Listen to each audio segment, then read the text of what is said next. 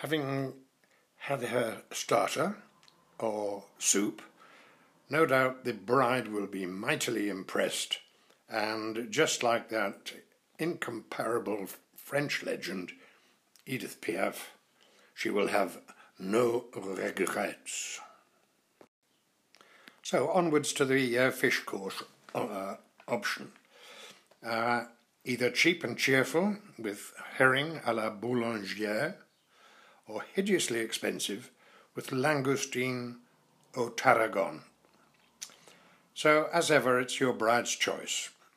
But this selection demonstrates the massive breadth of choice available from France's fishermen, those occasionally truculent Normans whose Viking ancestry flows hotly in their veins.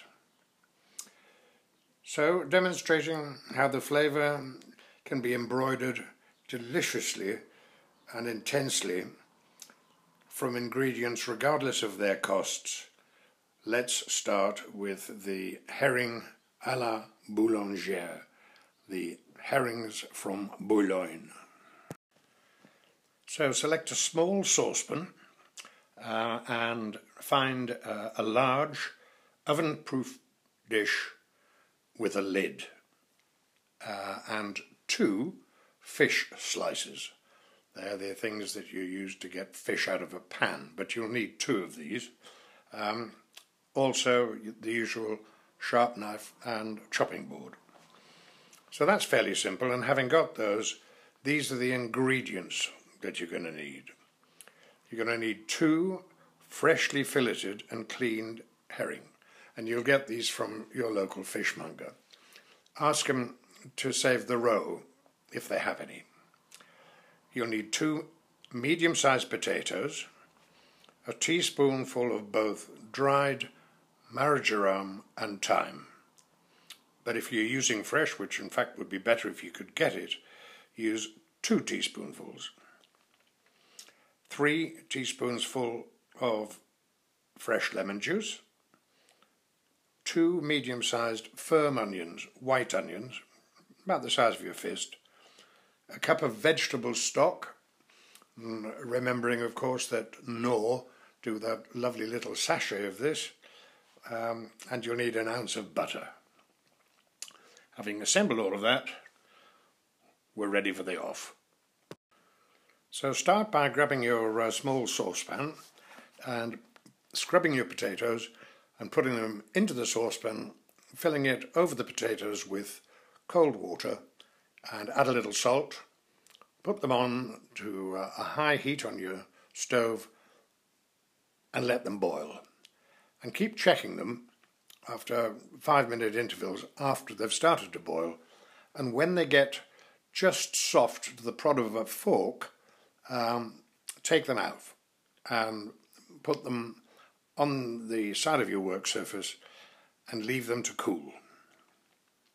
And while they're cooling, you can now peel the onions, get all the skin off, and cut them into rings, quite fine rings, uh, keeping the rings whole if at all possible.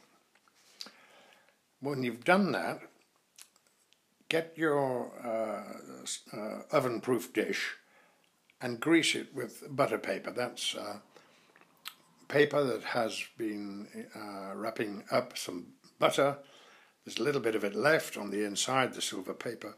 So rub that around the base and the sides of your oven-proof dish.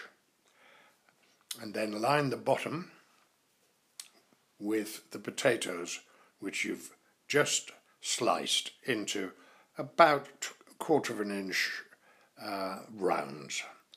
So put those flat along the bottom, they look rather nice, uh, and add a little salt and then put a couple of turns of black pepper on top of them. And then they're ready for the herring.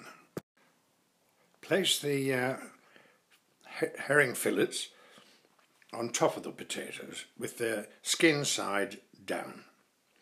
Um, when you've got them neatly arranged and flattened, then sprinkle on the herbs, the marjoram, and the thyme, and, and taking care to sprinkle it evenly over the, the herring's flesh And when you've done that, a little salt, a little black pepper perhaps, and then the lemon juice on top of that. When you've done that, get your sliced onions, the rings that you've so carefully chopped, and place them to cover the herrings uh, all the way across the dish. So you've got a layer of potatoes, herring, and onions. So you're in the home straight now because all you've got to do is uh, get the re remaining potatoes and put them on the top of the onions uh, nice and neatly. So you've got a, a, nice smooth flat surface on the top uh, of the potatoes. So your sandwich now looks like the following. It is the uh, first layer of potatoes, then the layer of onions, then the herring, then another layer of onions, and finally your potatoes.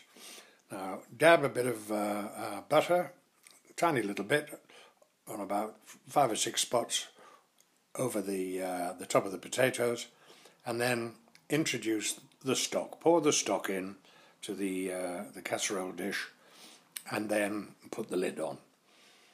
Now you should have uh, hopefully got your oven up to temperature, which is about a 190. Um, when it's reached that, open the door, obviously, and put the uh, casserole in the centre with the lid on.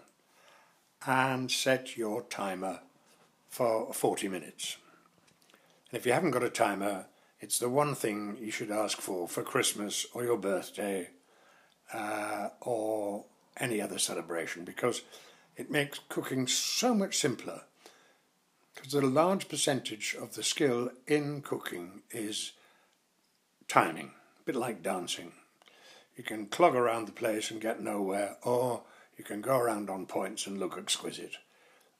Timing is exactly that in cooking. You can ruin a dish by two minutes under or two minutes over. And this is really where your judgment comes in.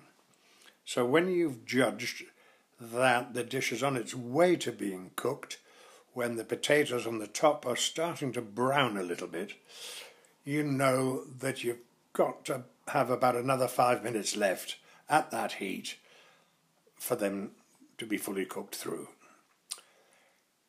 So, when they've got to the brown that you're happy with, and it's like a sort of a suntanny brown, um, take them out of the, uh, the oven with your oven gloves, put them to cool a little on the uh, worktop, and when it's cooled a bit, gingerly and carefully take the top of the casserole dish off and let it cool a little more. Then this is where your two fish slices come in, because I bet you're wondering what you're going to do with these. Well, what you're going to do is very carefully insert them at the bottom end, the tail end, and the head end of the herring, and lift them in tandem. So you're lifting the whole thing out flat. So you've got this lovely um, sandwich effect of your potatoes and onions and herring, um, and you put that on the plate, and with a spoon, just gently pour over some of the juice from the casserole. You've got your portion and the bride's portion. So, bang on, Edith Piaf, Je ne regrette rien, or whatever it is, very apt, and march with great pomp into the dining room and place this in front of her with a little tear in your eye.